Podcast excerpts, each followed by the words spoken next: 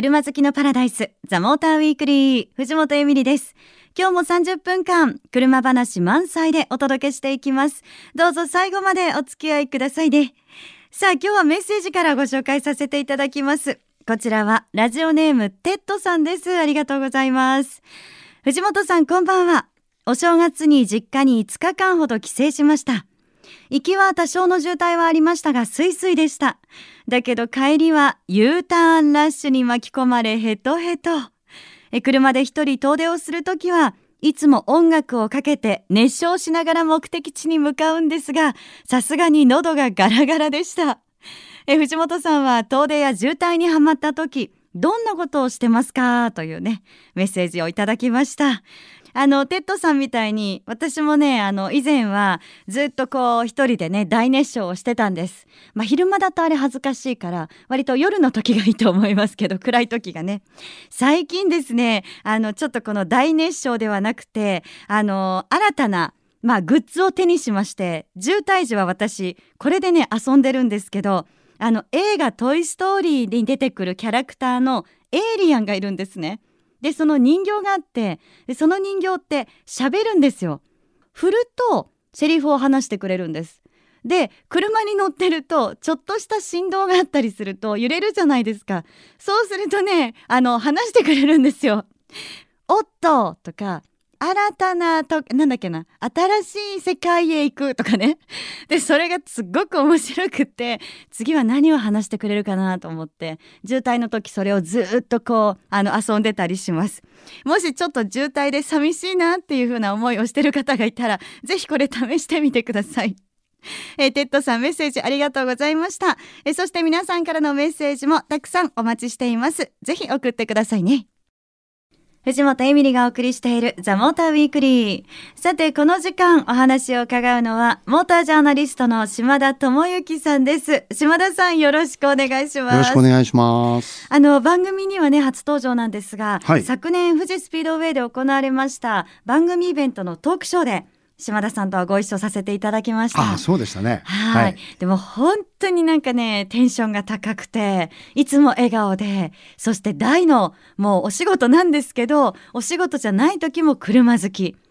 すごいですよね、うん、徹底されてますよね。なんか今聞いててバカなんじゃないかと思ってね、うん、そんなことないで、いや心から褒めてますけど。ありがとうございます。なんかさっきあの私がね渋滞の時に人形と遊んでるんですよ。はい、なんか随分寂しい車の過ごし方してるなって思いましたね。っていうから、はい、え島田さん何されてるんですかって聞いたんですよねさっきね。そうでしたね。えー、そしたらそのお答えもすごかったです。いや何かしら車のこと考えてるって話ですか？常にもその渋滞であっても例えばそのじゃあブレーキこんな感じなのかなとか。後ろってこんなだったかなとかね、え。ー、なんかちょっとステアリング緩くなってるかなとか、え。ー、まあ、自分の車の場合はですけどね。あの車以外のこと考える時ってあるんですか？いや一応人なので 車以外のことも考えますよ。そうですよね。はい。お腹空いたなとか。そうですよね。はい。はい、こんな風にまだですね私に優しく突っ込んでくれる方ですので、うん、ねでも話をしていくうちにきっとどんどん突っ込みたくなると思いますので 今日は好き勝手にと言ったら変ですけど、はい、よろしくお願いいたします自由に。はい、はい。で今日はですねまあ島田さんといえばやっぱりあの板フラ車がすごくね専門の中でも得意だっていうお話を聞いてましたので今日はちょっと最近気になる板フラ社っていう形でやりたいなって思ってるんですね。はいはい、できっかけは、はい、あの私先日ルーテッシアルノーのルーテッシアの RS トロフィーという車に乗りまして、あのルーテッシアのすごいの乗っちゃいましたね。そうなんですよ。トップグレード車うん、一番早いルーテシが。あ、そうか、わかりやすく言うと、それ乗せていただいて、ええ、すごく楽しかったどこで乗ったんですか？箱根です。一緒ですね。僕も箱根で乗りました。あ、島田さんもなんか良かったって言ってたってお話聞いたんですけど。そうですね。あんなに速いフロント駆動の小型車って多分ないなって思った。ない、他にない、うん、ないですね。ちょっと今のところ、えー、個人的最速 FF2 ボックスですね。本当ですか？はい。いや早いし、うん、あのまあほら僕らはよくハンドリングっていう言葉使いますけど、はい、まあ曲がりやすさとか曲がっていく時の気持ちよさとかフィーリング、うん、そういうのをまあ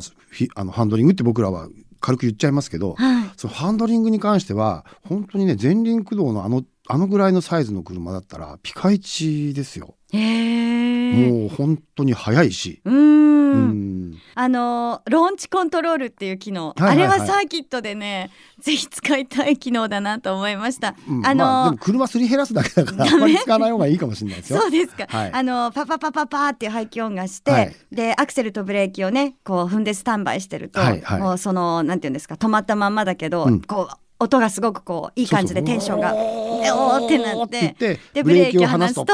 ーっていくやつです、ね、もうロケットスタートですよ、はい、あのその時クラッチがやたらもう滑ってる状態なので、はい。えー、多用するとクラッチをすり減らしちゃうんで。あそういうもんなんですか？あの楽しいんですよ。楽しいし気持ちがいいんで、時々はやってもいいかもしれないですけど、えー、いつもやってるとクラッチに負担がかかるんでやめた方がいいと思います。わかりました、はい、私全くそういうことがわからないので楽しいとなったらとことんやりそうな気がして、はい、そうですよね、うん、車ですもんね。でもね楽しいのは間違いないです。そうですよね、はい、であの今までそのイタフラ社、まあ、イタリア社フランス社で私そのデザインが可愛いとかおしゃれっていうところにね、うんうん、注目をまずしてたんですけど、えー、もうそうじゃなくってその可愛いおしゃれにプラスして、うん、走ってもすごい楽しい車っていうのがたくさんあるんだなとありますね。あのイタリアもフランスもまあ所詮はラテンと言われる、えー、一括りにされちゃいますけど、はい、えー、そういう民族なのでもう楽しいこと気持ちがいいこともうこれは絶対に見逃せないんですよ。だからデザインが美しいとか可愛らしいとかっていうのも楽しい気持ちいいのうちなんです。あなるほど。そうそうそう。そういう感覚で車作ってるので、えー、あのー、もう本当に走らせても楽しい車はめちゃめちゃいっぱいありますねちょっと俺これ良かったなっていう、例えば最近、えー、乗ったところだと、まあ、いっぱいいろいろあるんですけど、はい、意外なところで、えー、シトロエンにあのグランド C4 ピカソっていう車があるんですね、はい、まあ、言ってしまえばミニバンなんですよ。ミニバンなのにすごい曲がるのが楽しいの。えー、あ私ちょうど1年前に市場で載せていただいたんですけど、はい。はい、そうですね。ちょうど1年前ですね。日本に導入されたのが、はい、でその1周年記念のアニバーサリーモデルが今ちょうど発売されてるんですよ。あそう若干あの、まあ、パートレーンが変わったりとか多分してるんだと思うんですけど。えっとね本当にあのミニバンだとま、えー、まっすぐ走るのが得意なようには作られてる車って多いんですよ。だけど曲がることが楽しいとかねそういうふうに作られてる車って多分あんまりなくて、うん、で日本のミニバンってよくできてるしとても日本的なおもてなしの心で、えー、満たされた車になってますけど、えー、そういうのはないんです。そういうおもてなしはないんです。はい、ただその車としての基本性能がすごくしっかり作られていて、えー、まあミニバン乗ってるとお父さんってただの運転手じゃないですか。ね。で彼氏はただの運転手じゃないですか。はい、確かに。ね、運転手にしてますね。してますね。そういえば、ね、えー、確かにって言っちゃった、うん、そうなっちゃうでしょ？はい。だけどその運転手のお父さんであり彼氏でありそういう人もあの運転してることが楽しい車。ミニバンなのに。ああ、なるほど。そう、だから乗ってる人たちみんな等しく楽しいんですよ。ああ、じゃあそのお父さんも自分は運転手だっていうことではなくて、うん、感覚はないですね。なんか楽しい車を運転してる感じがある。なるほど、うん、あのそのねこのシホピカソに乗った時に、はいはい、私もそのミニバンを運転してる感覚がなくて。ないでしょ？後ろに長いものがあるとか、うん、そういう感覚ないでしょ？なかったです、うん、で重心も、ね、重心もすごい低いし。うん。やっぱりフランス車特有の、あのひたひたした乗り心地とかはもうすごくやっぱり気持ちいいし、はい、だからね家族みんなが幸せになるためのミニバンってこういうものなんじゃないかなって僕はなんとなく考えました。へえなるほど。意外と深いんですよあの車。ね、はい、いやなんか本当まさか島田さんからそのミニバン、うん、まあ、ミニバンっていうかそのシフォーピカソのお話が出てくるとは今日思わなかったですけど、ねまあね、スポーツカーだとか、うん、えー、ヒストリックカーだとか、はい。まあ、いたふらがどうのって言われるのは多分顔が濃いからじゃないかと思うんですけど。いやそんなことないですよ、まあね、そういう話しかしないだろうと思ってたんで。確かに濃いめですよね。すいません。いえいえさて、藤本エミリがお送りしているザ・モーターウィークリー。引き続き、モータージャーナリスト、島田智之さんをお迎えしてお送りしていきます。さあ、今日はまあ、イタフラということでね、はいはい、私ね、島田さんにどうしても聞きたかったのが、124スパイダーの。あ、イタリアの方ですね。そうなんです、はい、イタリアの話を、この124スパイダーの話を今日聞きたかったんです。うん、これあの、松田のね、新型ロードスターと、はい、えっ、ー、とこれで兄弟車っていうんですか？微妙ですね。微妙ですか？松田のまあよくできたスポーツカーじゃないですか松田ロードスター、はい、僕ねピカイチだと思うんですよ。あの後輪駆動のオープンスポーツカーとして、はい、でまあそのプラットフォームをそのままあの利用してイタリアの方でフィアットがエンジンをえー、持ってきて、うん、えー、足回りも多分セッティングはしっかりし直してると思うし、はい、でボディに至ってはおそらく同じボディパネルは1枚も使ってないんじゃないかなと思えるぐらいデザインを変えてきてるんですね。はい、それが去年の秋のロサンゼルスモーターショーで発表になったあの124スパイダーっていう車なんですけど、はい、えー、これは多分楽しいでしょうね後輪駆動ですからね。後輪駆動好きですね島田さんね。あのやっぱり運転してる実感っていうのは後輪駆動の方が強いと思うんですね。あ、そうなんですか。うん、ちょっとスポーティーに走らせてみると。へえ、うん、いや、だからこのね、あのフィアットの一二四スパイダーも、まあ、すごくスポーティーで面白いんだろうなっていう想像だけでも思っちゃうんですけど。ね、えっと、今発表されてるスペックだと、うん、うんとね、まあ、マツダのロードスターよりもエンジンの馬力ちょっと高いんですよ。はい、え本国仕様だと140馬力。はいはい、えー、で、基本的には6速トランスミッションとの組み合わせ。はい、ただ、アメリカで発表されたんで、アメリカ仕様のデータだと160馬力にオートマチックもあるんですよね。はい、まあまあアメリカっぽいなと思ったんですけど、まあ、アメリカ仕様は車重が若干重いので160馬力に合わせてあると思うんですけど、えー、まあフィアットってもう本当にあの乗用車であってもスポーティーなね、フィアット500とかお乗りになったことあると思いますけど、うん、ああいうコロッとした車でもスポーティーな感じがするでしょ？なのでマツダのロードスターよりももう少しなんかあのシャープな車になってるんじゃないかなって勝手に想像してます。ああそうですか、うん、なんか見た目はねロードスターの方がシャープな、はいクールな感じというかそうですね。多分ヘッドライトのあの、はいはい、細い感じと、うん、でこっちの124スパイダーはどっちかっていうとふっくらとしてるってクラシカルなデザインになってますからね。そうですよね。あの昔の名車があのフィアット124スパイダーって昔の名車であるんですけども、うんはい、1970年代とか80年代前半ぐらいまでは特にアメリカなんかでものすごい人気だった、えー、そういう車なんですけどそこのデザインのアイコニックな部分だけ持ってきて、はい、えー、今の車にポコッと当てはめてデザインし直してるんで完全なイタリアンデザインになってますから。そえー、そう。だからマツダのロードスターの方がかっこよく見えるところもあれば、えー、フィアットの方がかっこよく見える角度もあったりとか両方並べてみたいですね。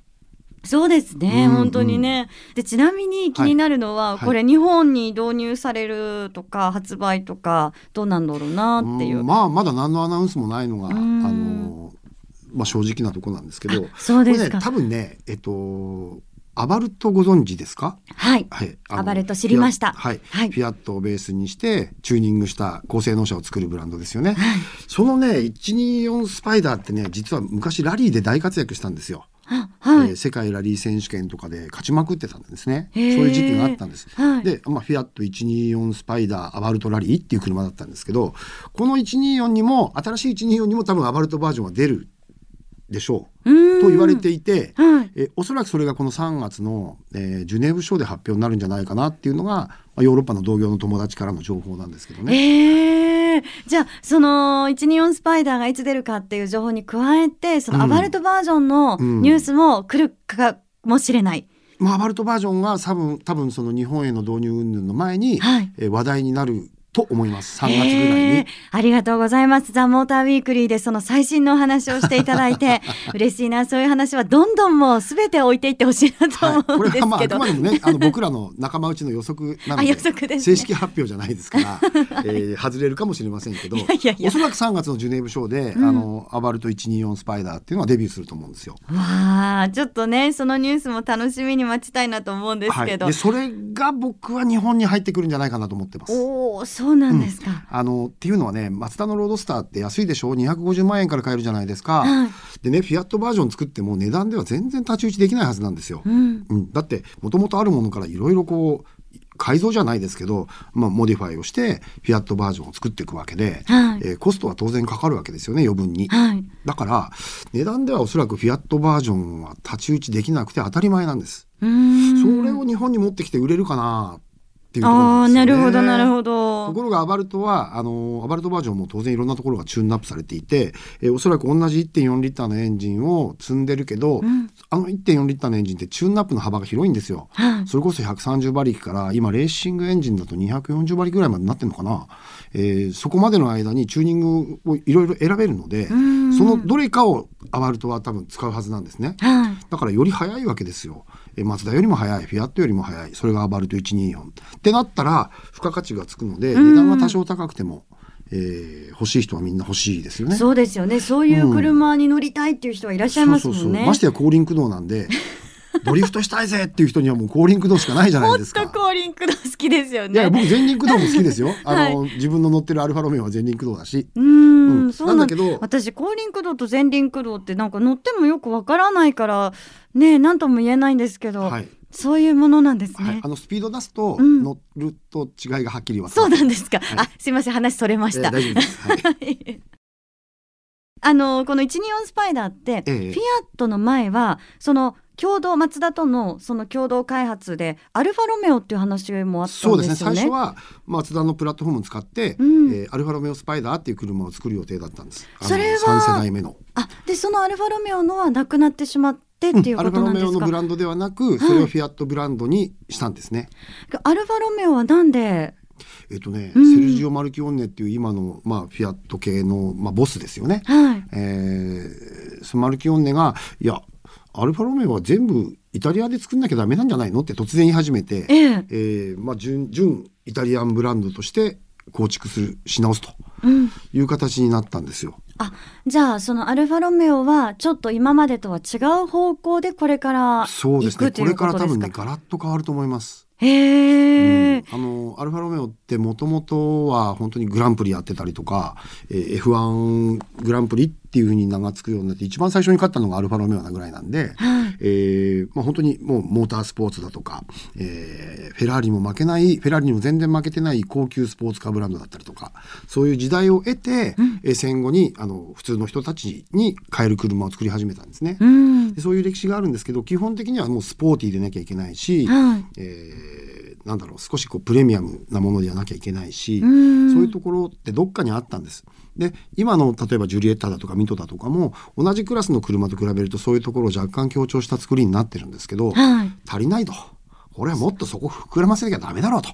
そういう判断で、えー、えー、もうちょっとプレミアム感の強いブランドになっていくのかなと。もうちょっとさらに、うん、もうちょっとその基本性能をもっともっとこうスポーティーな若干レーシーな方向に持っていくブランドになるのかなという感じが今はありますね。でその中でこう島田さんが注目している車もあります、はい、去年の6月に突然ジュリアっていう、まあ、昔の名前なんですけどこれも、えー、ジュリアっていうフォードアセダンがいきなり発表されたんですよ。はい、これは後輪駆動で、えー、510馬力の V6 ツインターボを積み、うん、えー、多分ねニュルブルクリンクのね、えー、ノルドシュライフのラップタイムが7分39秒っていうフォードアセダン市販フォードアセダン最速のタイムなんですね。最速なんですか、はい BMW の M4 とかよりも多分十数秒とか二十数秒とか早かったんじゃないかな。へえすごいですね。えじゃあかなりそのこだわってこだわって作ってますね。スポーティーそしてプレミアム。はい。うんこれがまあえー去年の6月に一応こういうのを出すよっていう発表があり、はい、えー、ロサンゼルス124スパイダーと同じ場所で、えー、アメリカ仕様の発表があり、えー、おそらく次の3月のジュネーブショーでフルラインナップの発表があると思うんですよ。そうなんですか。うん、か今今あるのはその最高性能バージョンだけで、うん、えー、その下の普及版というか普通の人が普通に乗ってって気持ちのいいジュリアみたいなものがまだないので、そこが発表になると思うんですよね。へじゃあねいろいろなんかそのまずは3月のジュネーブ賞で、はい、島田さんがあんなこと言ってたけど、うん、本当かなって思う人は まずそこをチェックしていただきつつですけど、はい、でもちょっと板倉社もね本当にどんどん面白くなって。面白くなると思いますよ、ね、もっともっと。で日本にね、うん、これ入ってきてほしいなって思ってる車もたくさんあるじゃないですか。そうですね。ねそういう車もどんどんこう日本導入してほしいななんて、ね、インポーターにどんどん手紙書くとかね。ね勝手なこと言ってますけど。ね。ね。はい。え島田さんありがとうございました。ございません、えこの時間はモータージャーナリスト島田智之さんにお話を伺いましたお届けしてきましたザ・モーターウィークリーいかがでしたでしょうか？え今日はイタフラ社ということでね、最近気になるイタフラ社、島田さんにもいろいろお話を伺いましたけど、私ね、どうしてもあのフランス社で日本に早く導入してほしいなと思っているものがあるんです。シトロエンの C4 カクタス。もうこれはデザインだけの話なんですけど、本当に可愛いね、SUV なので、ああ、これは本当に本導入してほしいなと心から思ってるんですが、今日のね、お話を聞いて、やっぱりその乗ってみたいなって思う車もたくさん増えました。あのー、ちょっと前かな、昨年ですね、イベントで見たんですけど、アルファロメオの 4C、これもデザインすごくかっこいいなと思ってたんですけど、いやいや、走りもね、なんかミッドシップのスポーツカーですごそうだなーなんて思ったので、じゃチャンスがあれば乗ってみたいななんていうふうに思いました。さて、藤本エミリがお送りしてきました、ザ・モーターウィークリー。今日の放送は翌週番組サイトザモーター .jp にアップされますので、こちらもぜひチェックをお願いいたします。そして LINE アットにザ・モーターウィークリーのアカウント開設してます。番組情報なども発信してますので、友達登録してくださいね。そして番組 Facebook にもいいねをお願いいたします。そしてザ・モーターウィークリーでは、あなたからのメッセージをお待ちしています。メールアドレスは tm.fmyokohama.co.jp ザ・モーターの頭文字 tm.fmyokohama.co.jp です。愛車自慢や好きなドライブスポット、こんな車を特集してほしいなど、ぜひ具体的な車種を書いて送ってくださいね。採用された方には番組オリジナルステッカーをプレゼントします。たくさんのメッセージお待ちしています。それでは皆さん、良い休日ドライブを。ザ・モーターウィークリー。お相手は藤本エミリでした。また来週。